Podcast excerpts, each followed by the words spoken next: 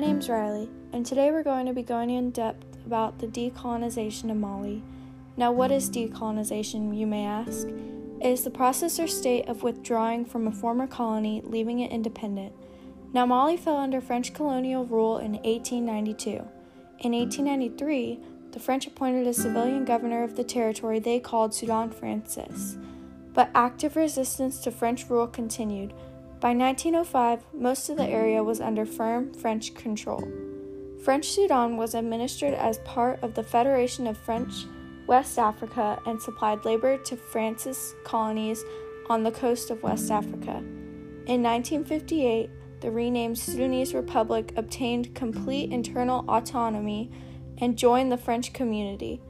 In early 1959, the Sudanese Republic and Senegal formed the Federation of Mali. On the 31st of March 1960, France agreed to the Federation of Mali becoming fully independent.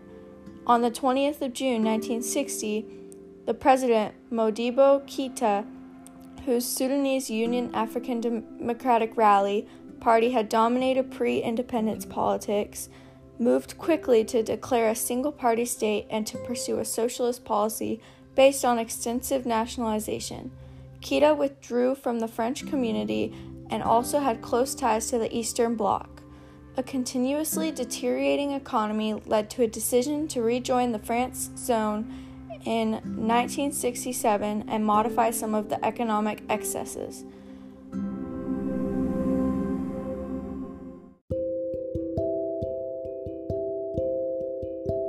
In early 1959, the Sudanese Republic and Senegal formed the Federation of Mali, which gained full independence from France as part of the French community on June 20, 1960.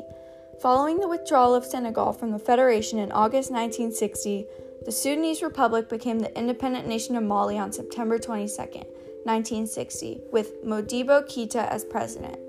For the most part, gaining independence was non-violent, but for some protests, this was not the case. Mali's Independence Day is September 22nd. French rule had influenced Mali in several aspects, such as the adoption of the French language as the language of Mali. Due to this, France and Mali have a strong connection, both are members of Organisation Internationale de la Francophonie. I find it interesting that Mali is the biggest country in Africa and roughly two times the size of Texas. When you really think about it, that is one small country. The information provided can be found from resources such as Britannica, Library of Congress.gov, and ThoughtCo.